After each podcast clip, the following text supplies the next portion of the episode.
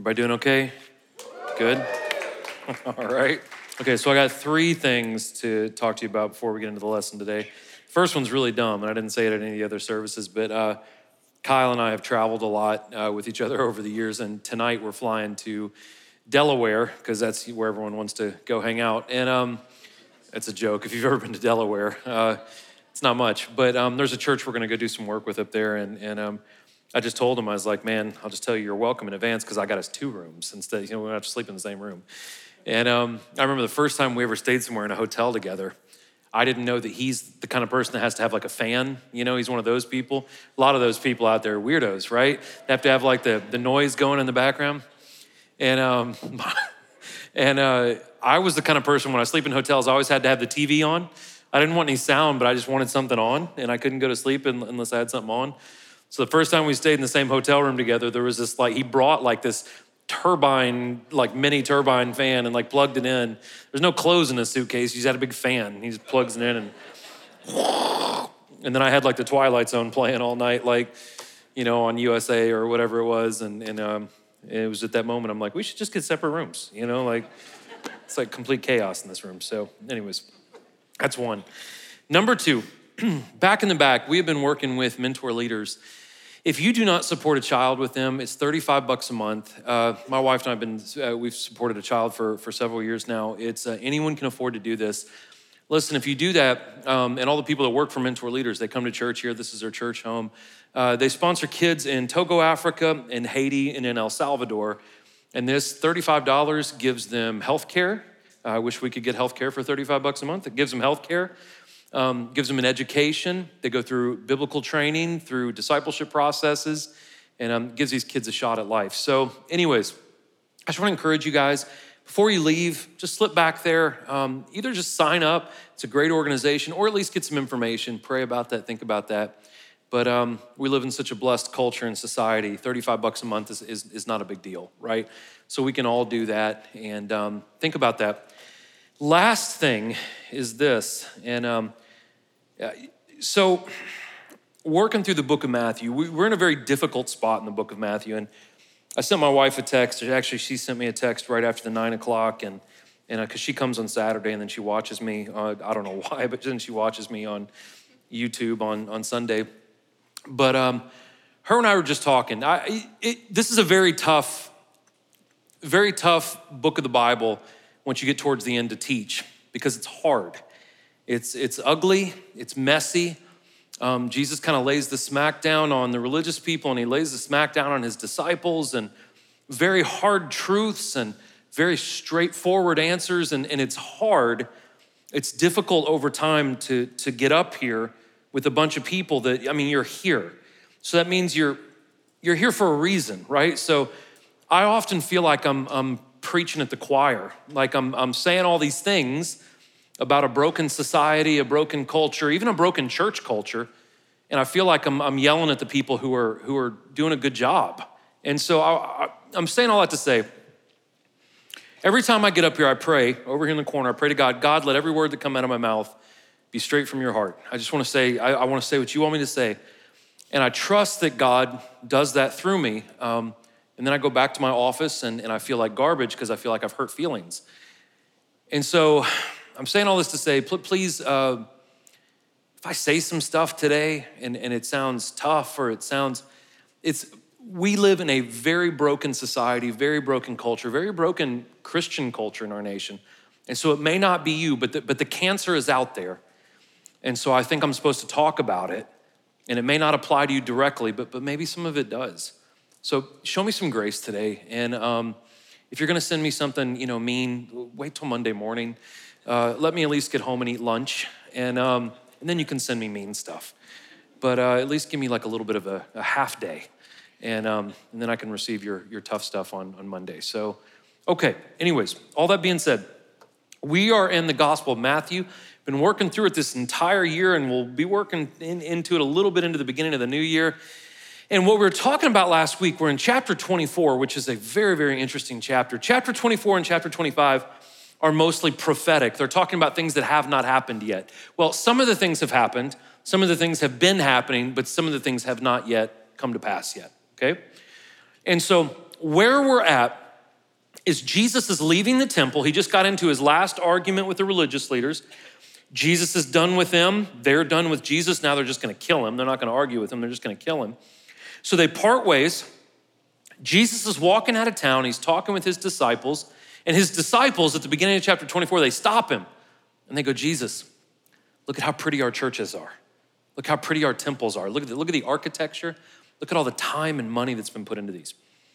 In Jesus' response to these man made institutions, he says, Well, they're all about to get knocked down.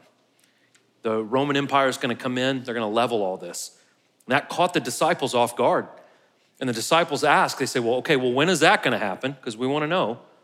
And when will you come back? When is the end of the age? When is the end of time? So, what we talked about last week, because the Bible gives us this is a very hard thing to teach in front of thousands of people. The Bible gives us no reason to believe that society and culture will ever get better. It's going to get worse. Called that the apocalyptic theory. Bad, bad, bad, bad, bad. Jesus comes back, okay? So we asked ourselves last week are we ready for things to get hard? Are we ready for the future? Are we ready for whatever the future holds? If the Bible doesn't give us any illusion that it gets better, but it becomes more difficult, right? Are we spiritually prepared for that? Are we mentally prepared for that? Okay? So we talked about that. Are we ready if things get worse? This week, we're going to talk about a very interesting phrase, maybe you've never heard before. We're going to ask ourselves if we have possibly become Christian atheists, which means people that say they believe in the Word of God, but live in a way that does not show that. They live in a way that doesn't show that they believe that these things will ever come to pass, right?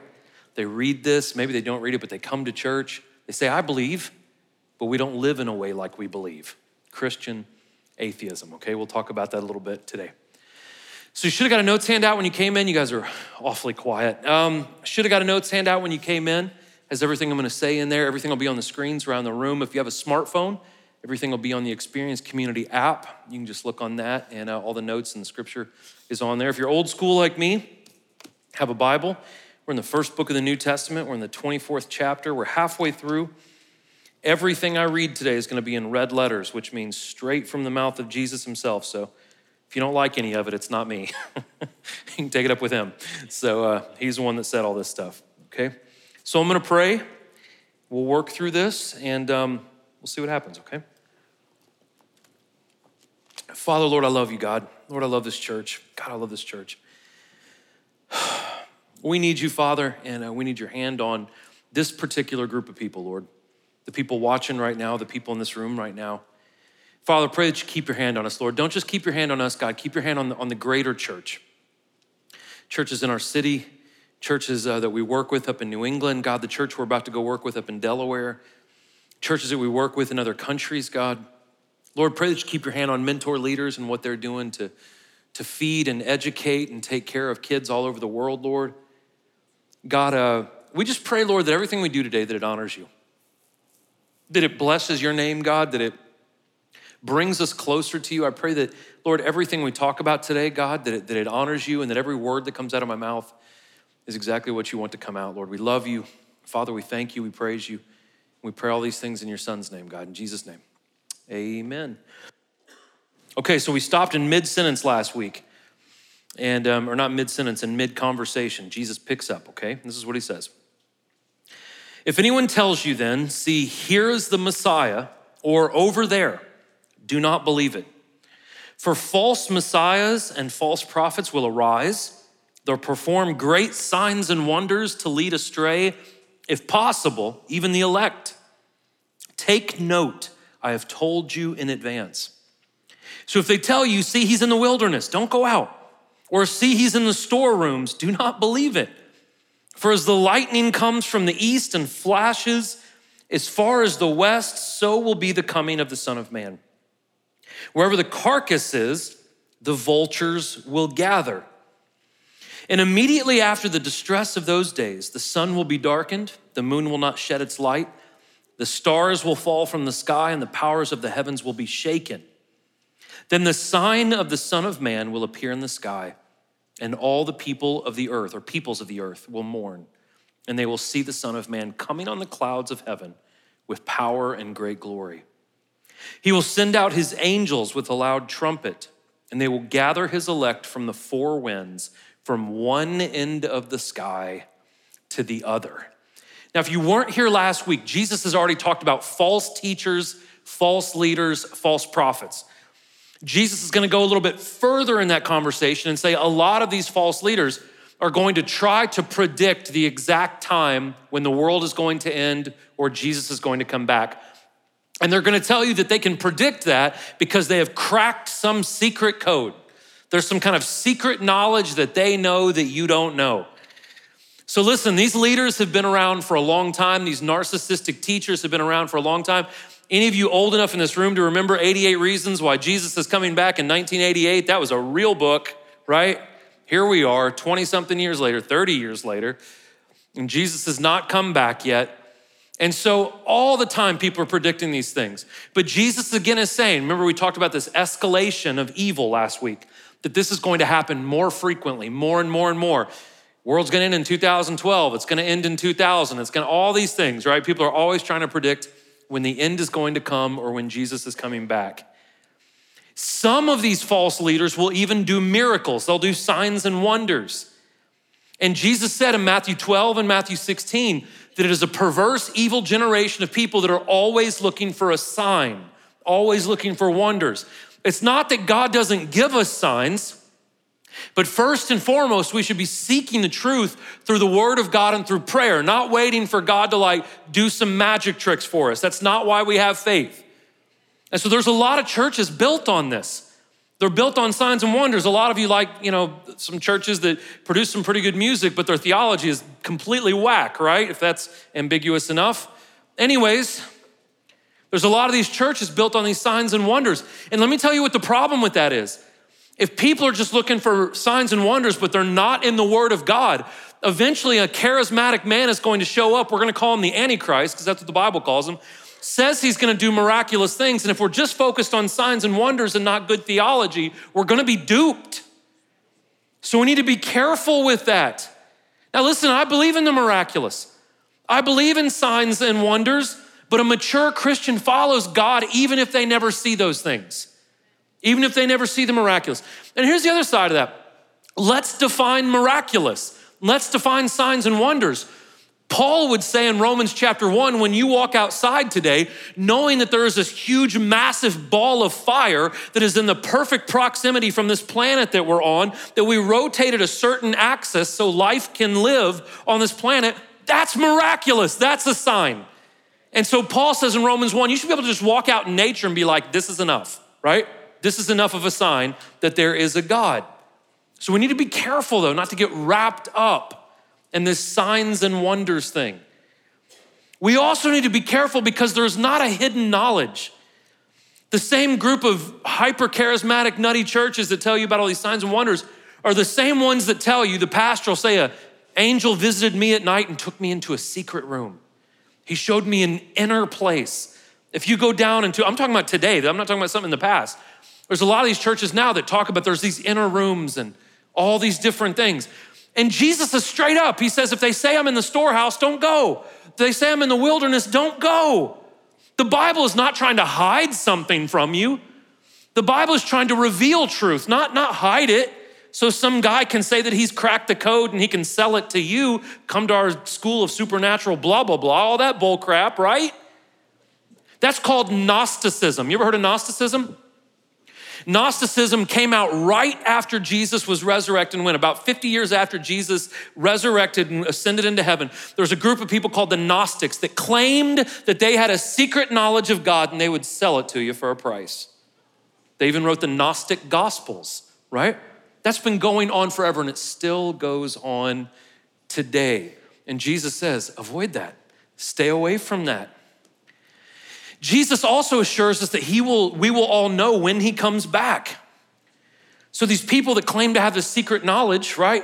I think Jesus is to come back here, or he's to show up at this particular date. Jesus says it's going to be like lightning. It's going to be like a lightning crash from the east to the west. It's going to be very, very obvious. Everyone is going to know when he's coming back. And then he also says, he makes this odd reference to, to vultures. He says, where the carcasses, the vultures will be. And if you're reading that, you're kind of like, what in the heck is that? that's probably referring to one of the most gruesome parts of the entire New Testament. In Revelation chapter 19, it says when Jesus returns, all the evil armies of the world are coming against him, and it's not a fight. Jesus, it says that Jesus opens his mouth and obliterates all of the evil armies of the world, and then it says all the vultures come and feed on the carcasses. It's pretty graphic. That's in Revelation chapter 19. That's probably what he's referring to right there. And then we jump to the end of time. So again, remember there's this escalation. Things are getting worse and worse and worse. This building of evil. Jesus, though, speaks of these cosmic disturbances that are gonna happen. I've said this to you guys before. Jesus is literally gonna shake the heavens and the earth to try to get our attention. Jesus mentions it right here the sun going dark, the stars falling. It's probably talking about meteorites, not literal stars, right? All these things are gonna take place. John speaks of this in Revelation. Isaiah speaks of it. Ezekiel speaks of it. Joel speaks of it. Amos, Zechariah, even Luke in the book of Acts speaks of these cosmic disturbances, and we see it again right here in the book of Matthew, okay? And what that is basically alluding to is when Jesus comes back, it will be unmistakable. We're not gonna be like watching the news one day and be like, oh, I didn't know Jesus came back in Mexico, like, right? I didn't know he was hanging out in Arizona. It's going to be an unmistakable thing. I don't know why I picked those two geographic locations. It just came out, right? And when Jesus comes back, it says that people will mourn. That's not the believers. Believers will be happy when Jesus returns because we can get out of this place and go to our eternal place. But when he comes back, people who have lived in rebellion to him or disbelief that he even exists, they're going to realize that he does exist and that they have not used their time wisely. And by that point, it will be too late.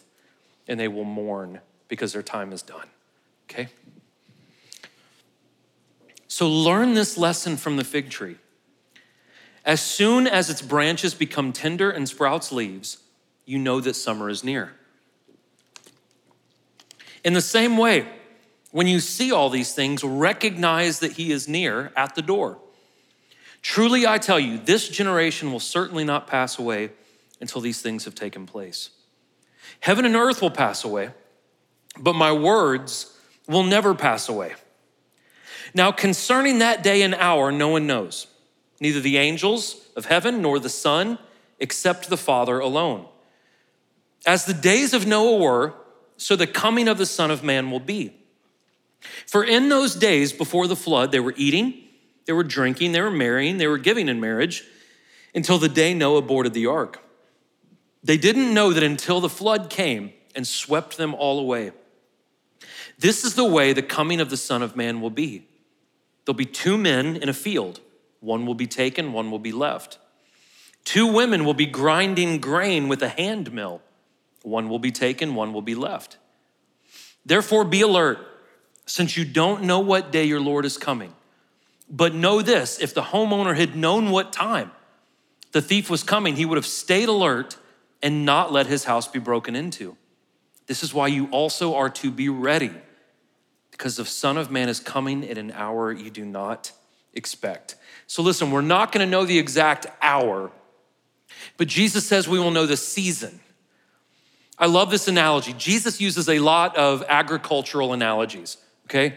Now, I don't know a lot about trees. I can't like look at trees. And I even have a fig tree on my property line. I don't like peer out the window and I'm like, summer's coming. You know, like I, I'm not that good with agriculture. But people that know how to look at trees, look at plants, you can tell what season is coming. Now, in the same way, look at how good this analogy is. Just like you should be able to look at a tree and gauge the season by the fruit or lack thereof, this is so important. Christians who are full of the Holy Spirit should be able to look at culture and society, judge the fruit that culture and society is producing, and know from that fruit how close Jesus' return is. That we're getting close to the season. So we're not gonna know the specific time, but we're gonna feel that it's getting closer. So as evil escalates and increases, our awareness of the season should also increase. Listen, that's why the book of Hebrews says you should go to church more and more as time goes on. We live in a culture right now in the United States where church attendance, man, our church attendance is half of what it was in February. I know we have the pandemic and everything else, but quite frankly, a lot of people have just got lazy and stopped going to church. And the Bible says in Hebrews chapter 10, you should be more and more involved in the church community as time goes on. As evil increases, be aware of the season. Know that you need people around you. Know that you need the church. Know that you need community. Simple stuff.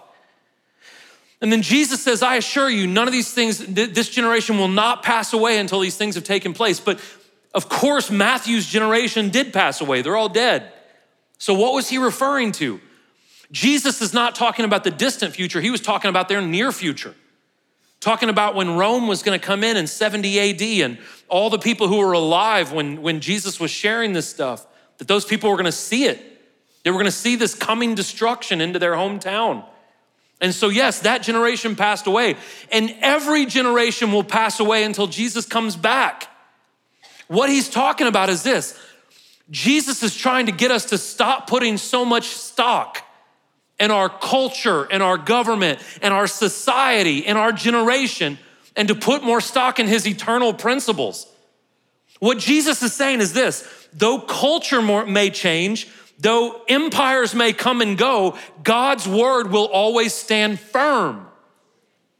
What that means is this I can't tell you how many people in the last year, there's been several in the last week, who have sent me emails or sent me messages and they say, Corey, this book is written by a bunch of old dead guys thousands of years ago. It's not relevant anymore. Things have changed. And Jesus says, no, no, no. Your culture may change, your government may change, your empires may come and go, but the principles of this book will remain for eternity. Just because your favorite movie star says that things are different doesn't mean things are different. God's word is eternal and it never moves. Well, it was written so long ago. Doesn't matter. All of these principles work when they're applied to your life. All of them. All of them. They do not move. So again, we'll know the season, but we'll not know the hour. And though Jesus tells his disciples that they can sense the season, they cannot know the day or hour. Not even the angels or Jesus knows that, only the Father. So again, this should be a red flag. Whenever some guy, you know, who's on like cable access at three in the morning says it's happening next Thursday, Jesus is coming back we should know automatically Jesus is not going to come back at that exact time because no one knows the day or hour. It should be a clear indicator, right? Whenever people say it's happening at this exact time. That's why when everyone was freaking out in 2012, everyone was freaking out in 1999, those things are happening. You know that it's not going to end at that point because we're not going to know the day, we're not going to know the specific day and hour. And that uncertainty is on purpose.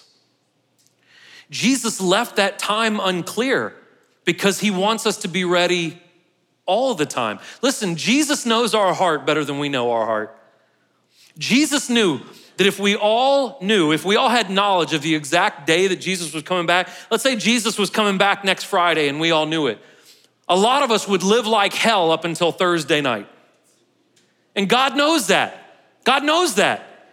He knows that our hearts are not in the right place. So he's trying to redirect our hearts and say, be ready all the time, not just when you're afraid, not just when you know you're gonna get caught. So it goes back to a posture of the heart. We have to ask ourselves today, this morning, why are, you, why are we here?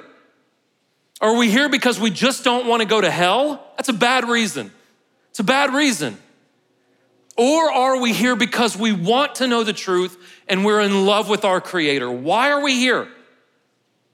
We're not trying to get to heaven just because we're afraid of hell. We're trying to get to heaven because we want to be with our Creator. We want, we, we're in love with our, our Father, right? So we have to ask ourselves what is the posture of our heart?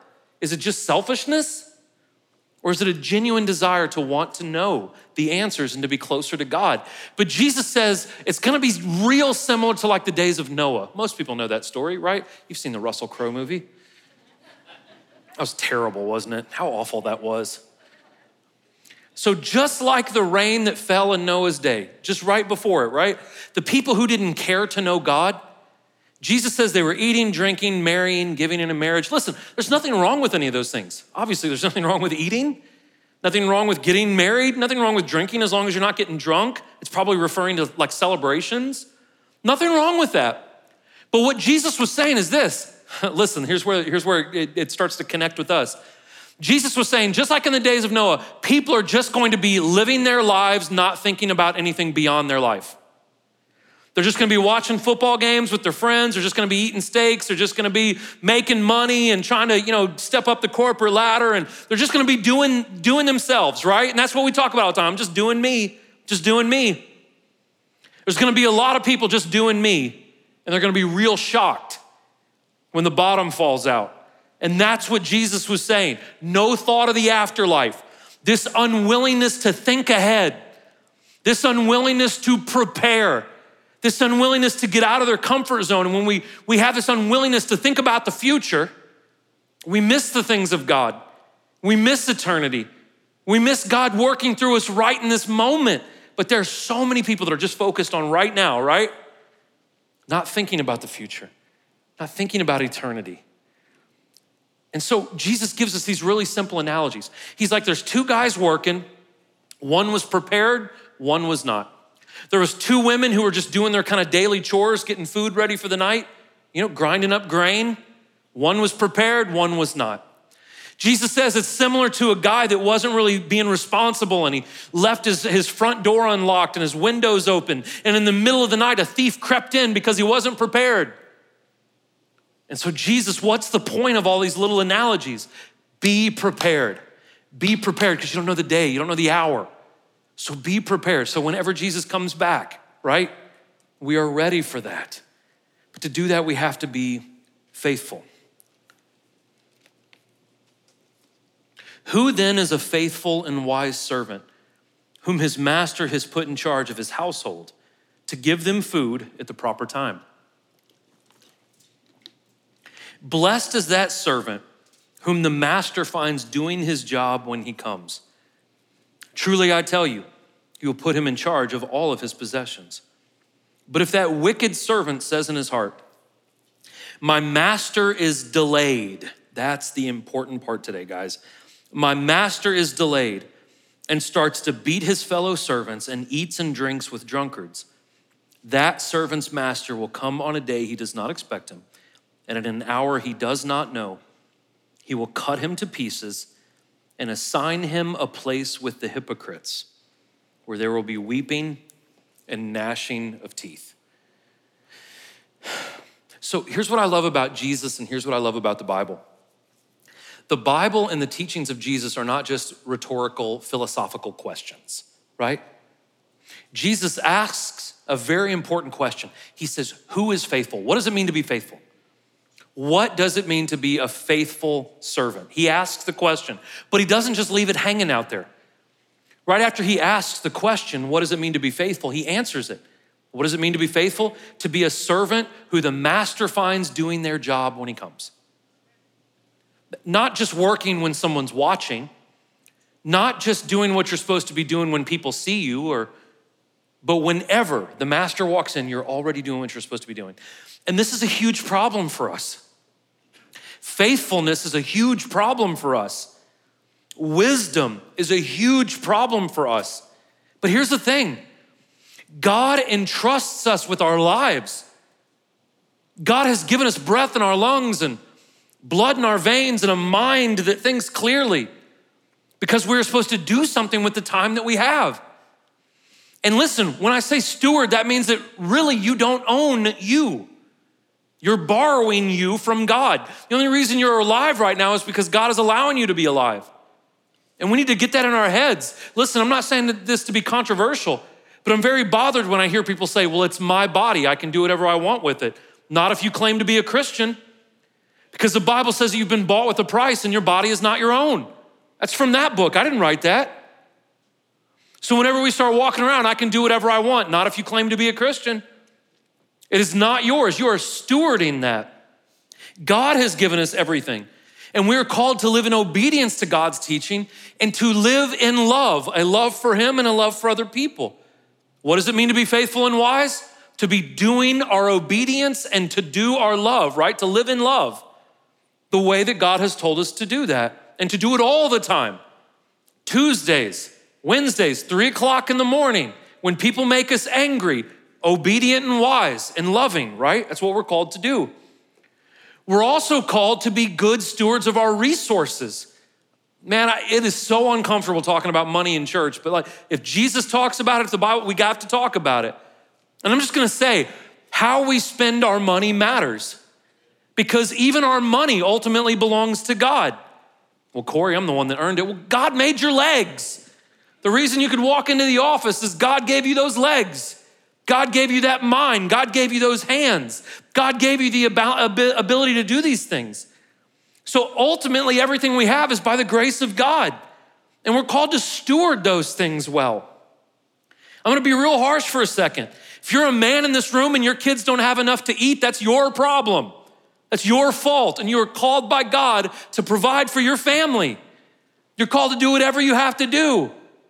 Well, Corey, I just can't afford it. You have a $1,200 phone in your pocket. Tell me about how you can't afford it.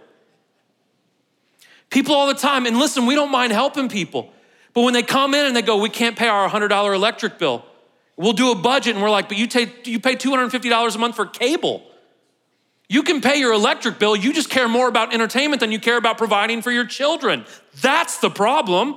And listen, I'm gonna be a jerk. Some of you guys are gonna be held accountable. Because the Bible says if a man doesn't wanna work, he should not be allowed to eat.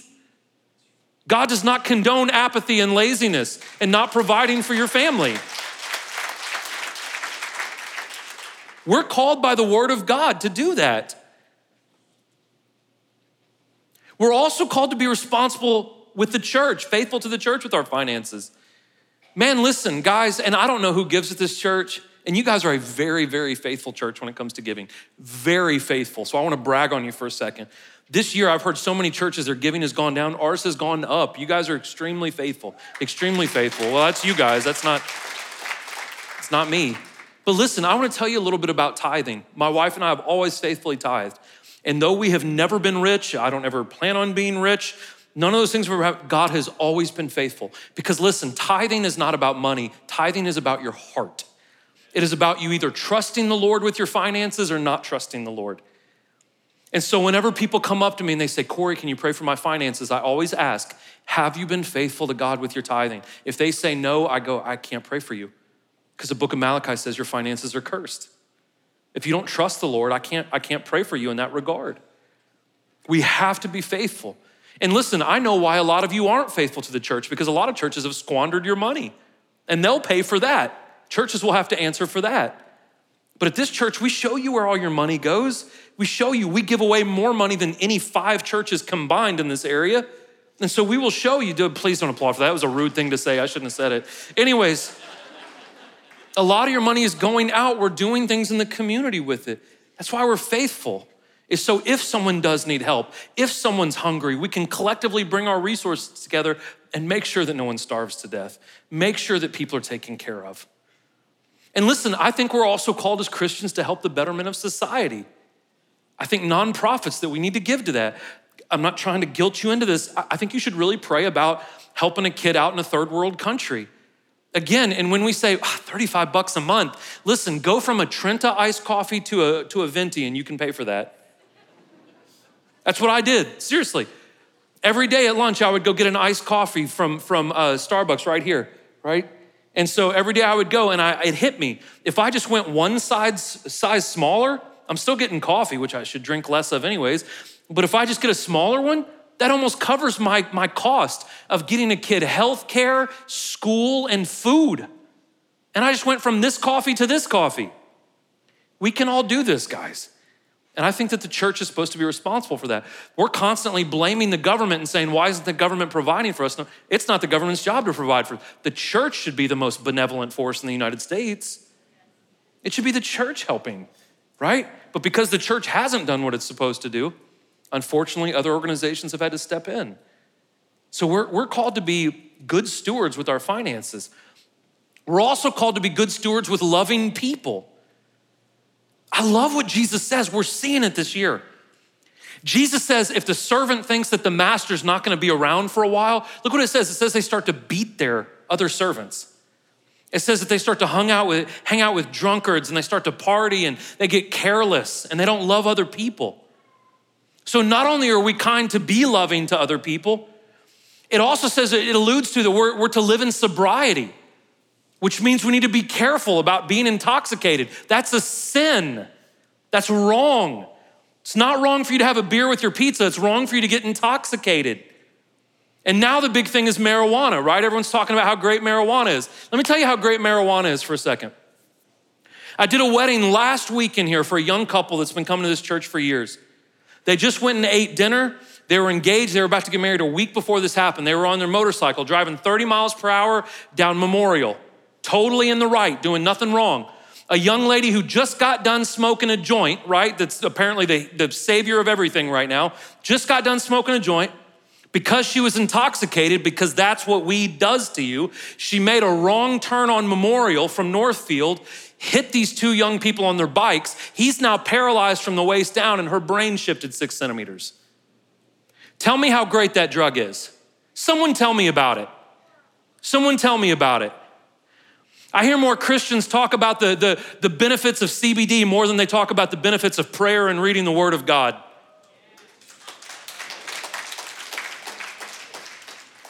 You know what upsets me is how much that probably offended you right now. How many people got offended by that right now?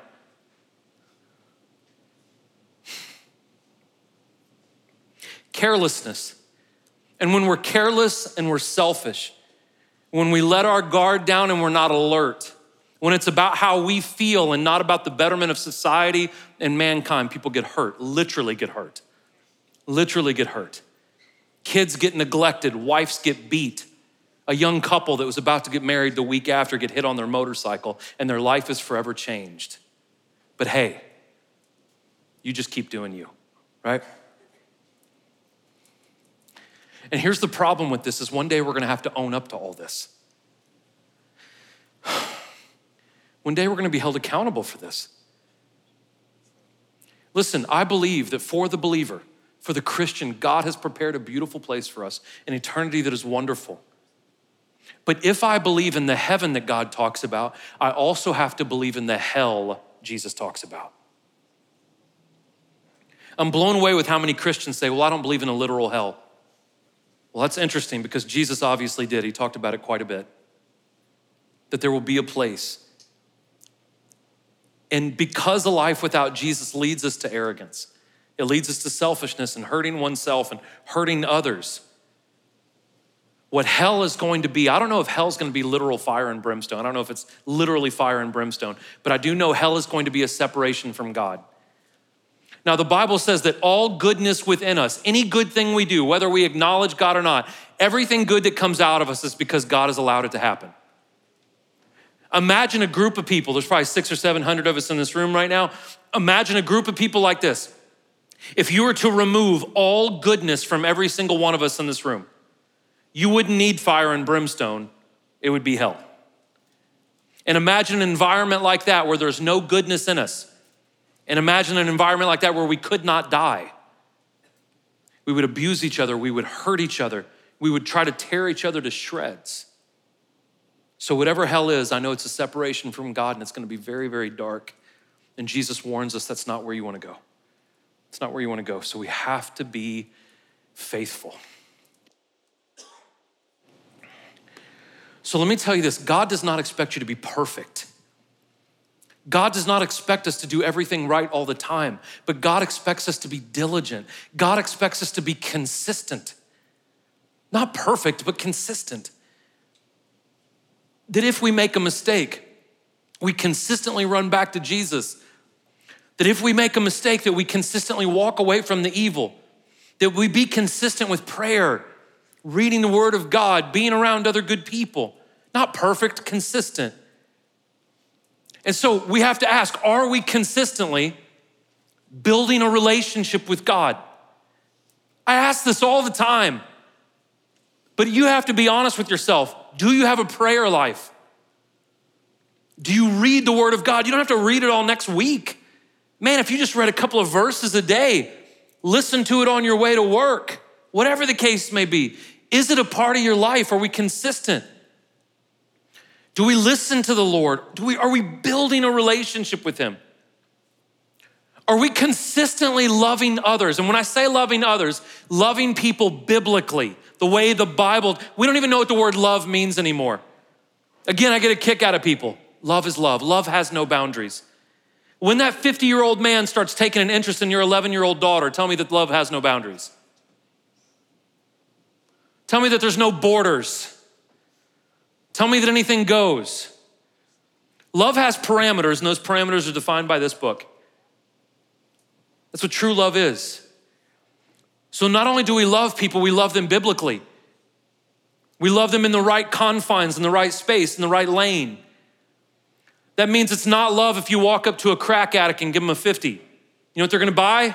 Crack. And they're gonna overdose. Well, I loved them. You loved them right to death.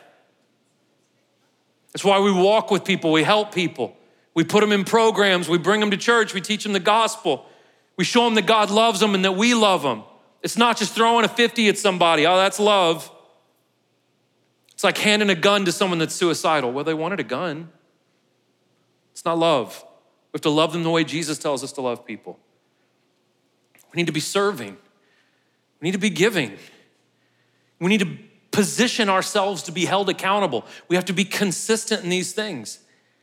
We need to repent.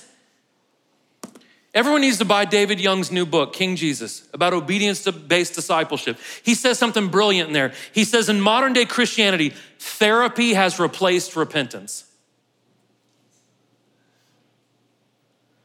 Do you know it's not enough just to talk about what you struggle with? You have to ask Jesus to forgive you of that struggle, and you have to take steps to get away from that struggle.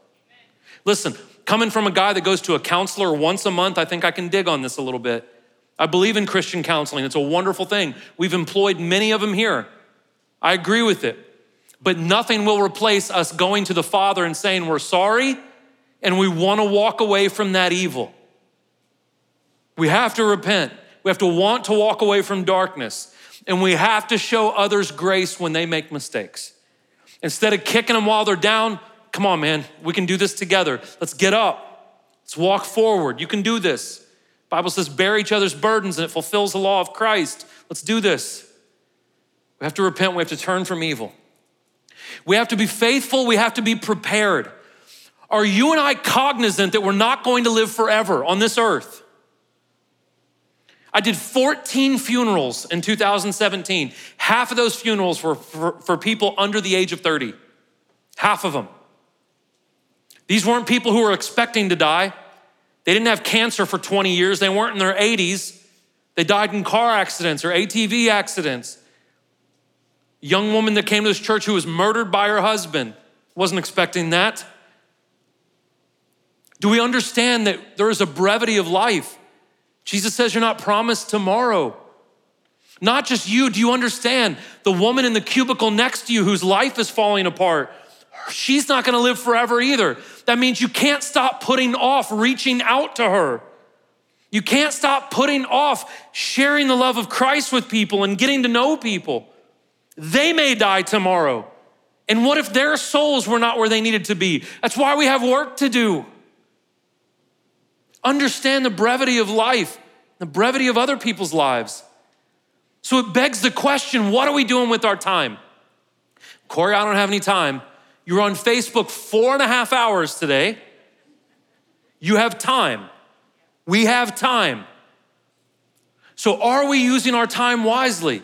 Are we intentionally discipling people? And listen, if you don't know how to do that, get on our app, the Discovery Bible Studies thing on our app. It'll walk with you through just simple ways to disciple people. That doesn't mean you have to be a theological scholar. It means you have to intentionally get coffee with someone or lunch with someone, that you get to know people and you guys can go through a book of the Bible together or another Christian book and it's just walk in life with people. Are we doing that? Helping others grow in their relationship with God as we grow in our relationship with God. Are we intentionally, are you doing it? Are you discipling your kids? Are you discipling your family? You as a spouse, as iron sharpening iron in your marriage. Let me ask you this are we full of His Holy Spirit?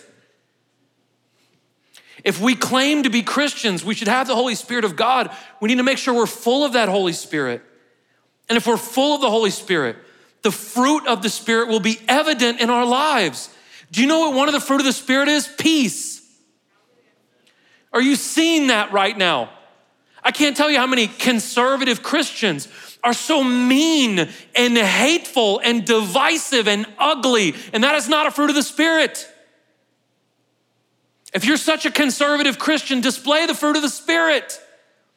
Display joy and peace and kindness and long suffering. You'll know a tree by its fruit. And our fruit should be the fruit of the Holy Spirit. We also need to be praying for the gifts of the Holy Spirit, specifically the gift of wisdom and discernment. You need those gifts. You need the gift of discernment because this world is insane and you have to know how to navigate it. You need the gift of wisdom because it's the only gift of the Holy Spirit that the Bible says, if you ask for it, God will not only give it to you, He will give it to you in abundance, the Bible says. You need wisdom. We all need wisdom right now. Every single time I pray, I'm not kidding you, I said, God, please give me wisdom. That's always the last thing I pray for. If any, you can ask me if you've ever come up to me and said, Corey, what can we pray for you for? Wisdom. I have wisdom. If I just have wisdom, I'll be okay. I'll know what to do, right? God, give me wisdom. We need to ask for God to fill us with His Holy Spirit because here's what happens.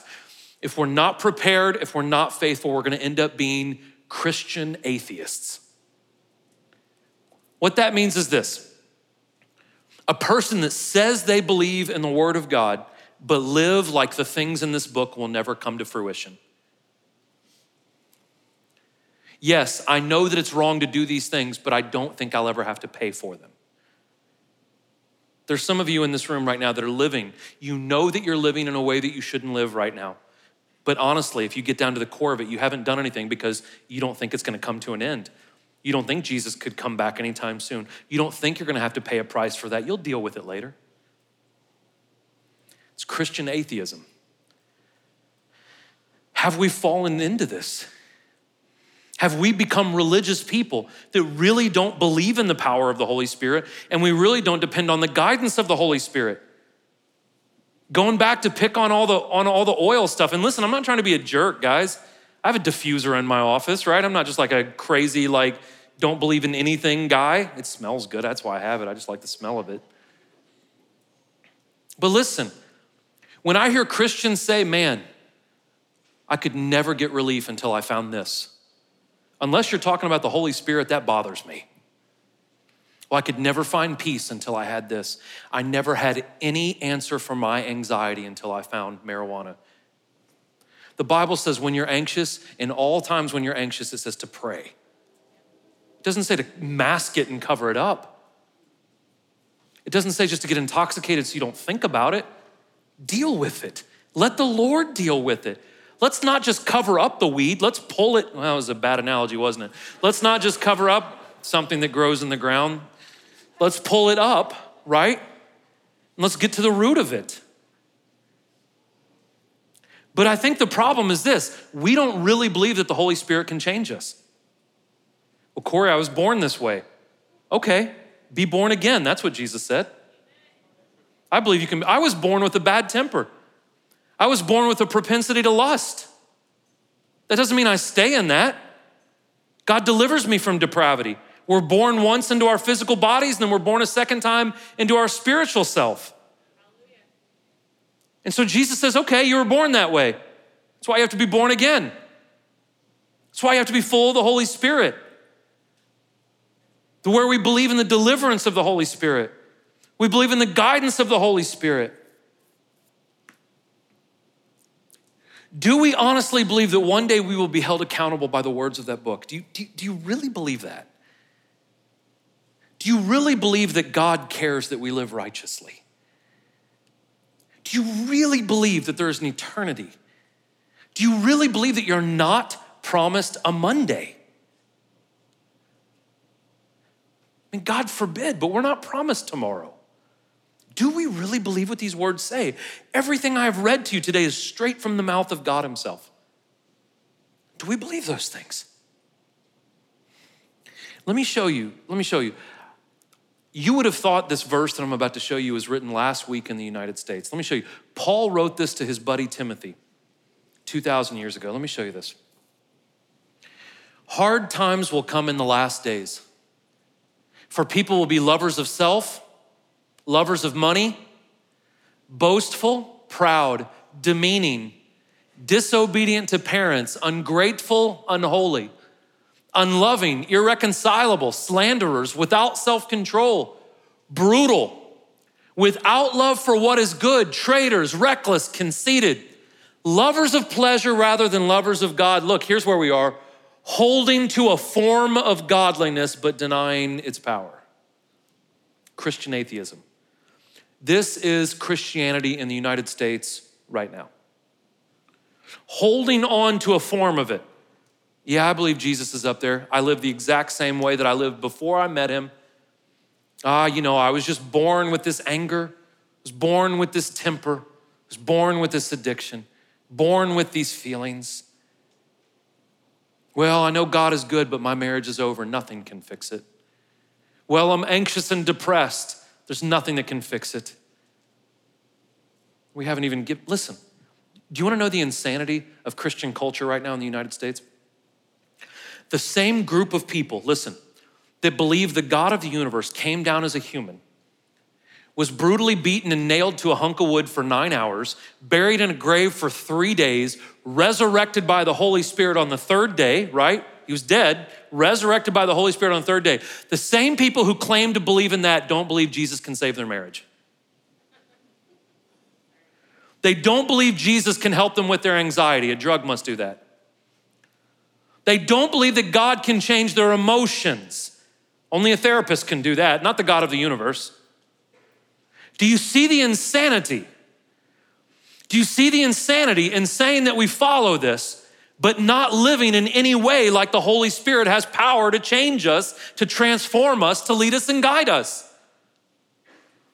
If we believe that Jesus Christ got out of a grave, we should also believe that Jesus Christ can intervene in our life and help us. We don't have to be afraid of governments. You don't have to be afraid of economies. The Holy Spirit that raised Jesus Christ from the grave, according to Ephesians 1:13, has sealed your salvation if you're a believer. Walk in it. Walk in it. Build a relationship with God, be full of his spirit. Pray and ask him. Or are we just doing this because we feel like we're somehow obligated?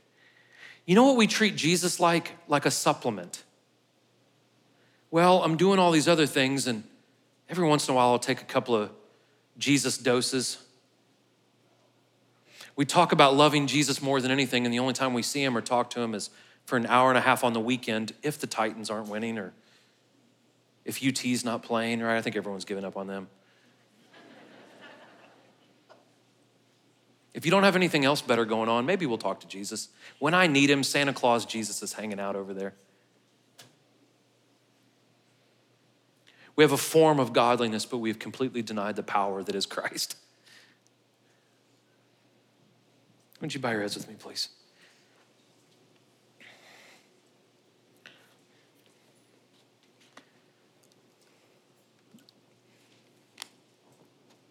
As your heads are bowed and your eyes are closed, let me tell you why I get so frustrated about topics like what we're talking about today.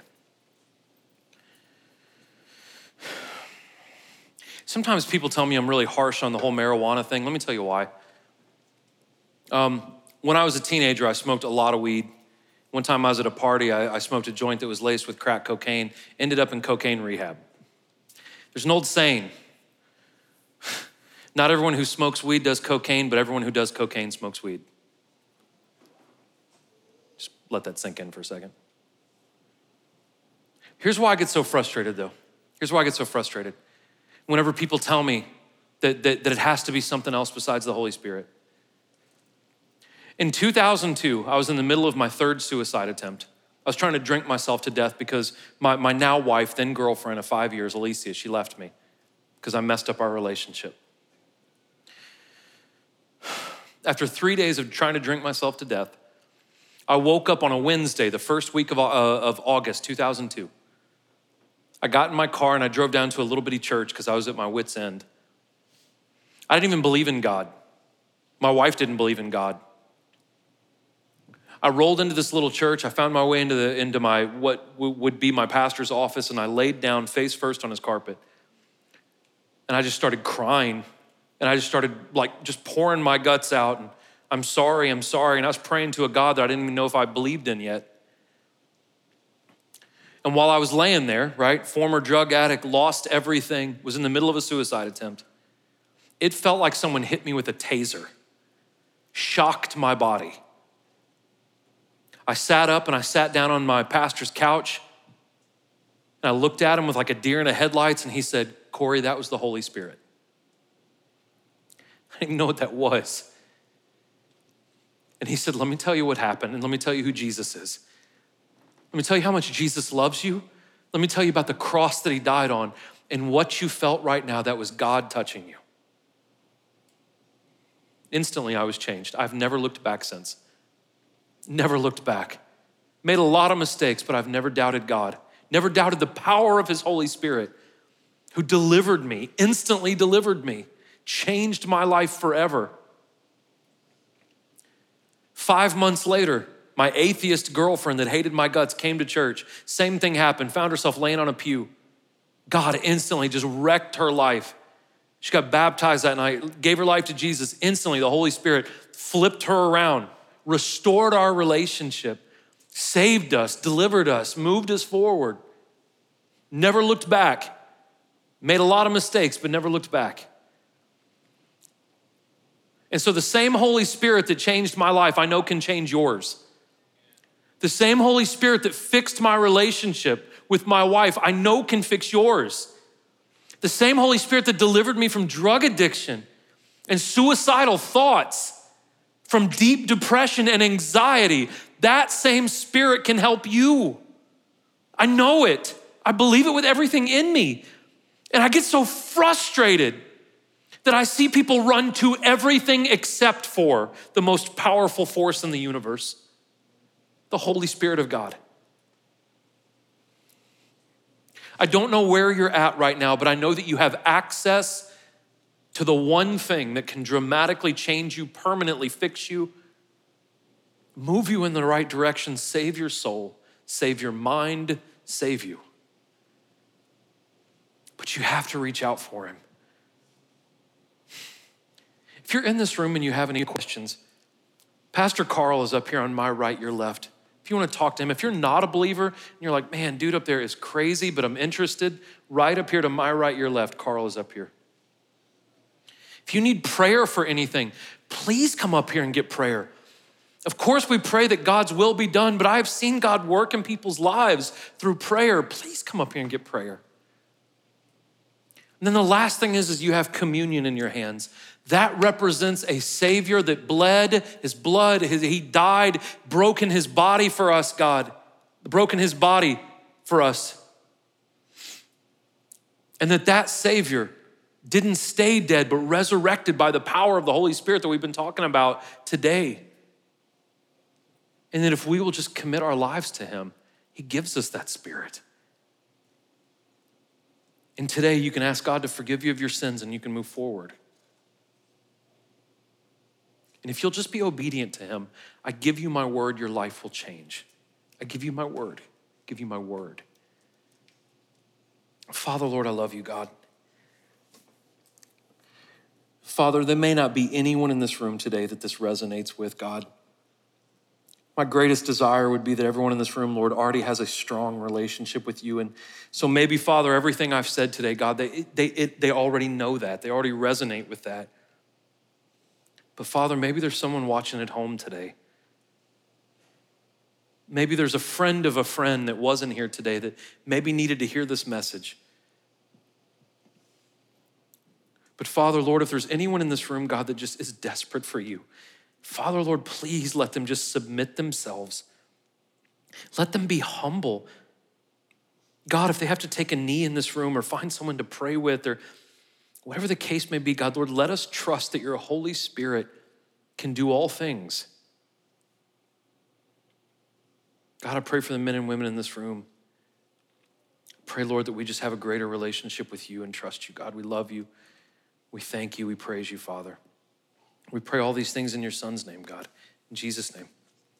Amen. You guys are welcome to help yourself. Thank you guys so much. Love you guys.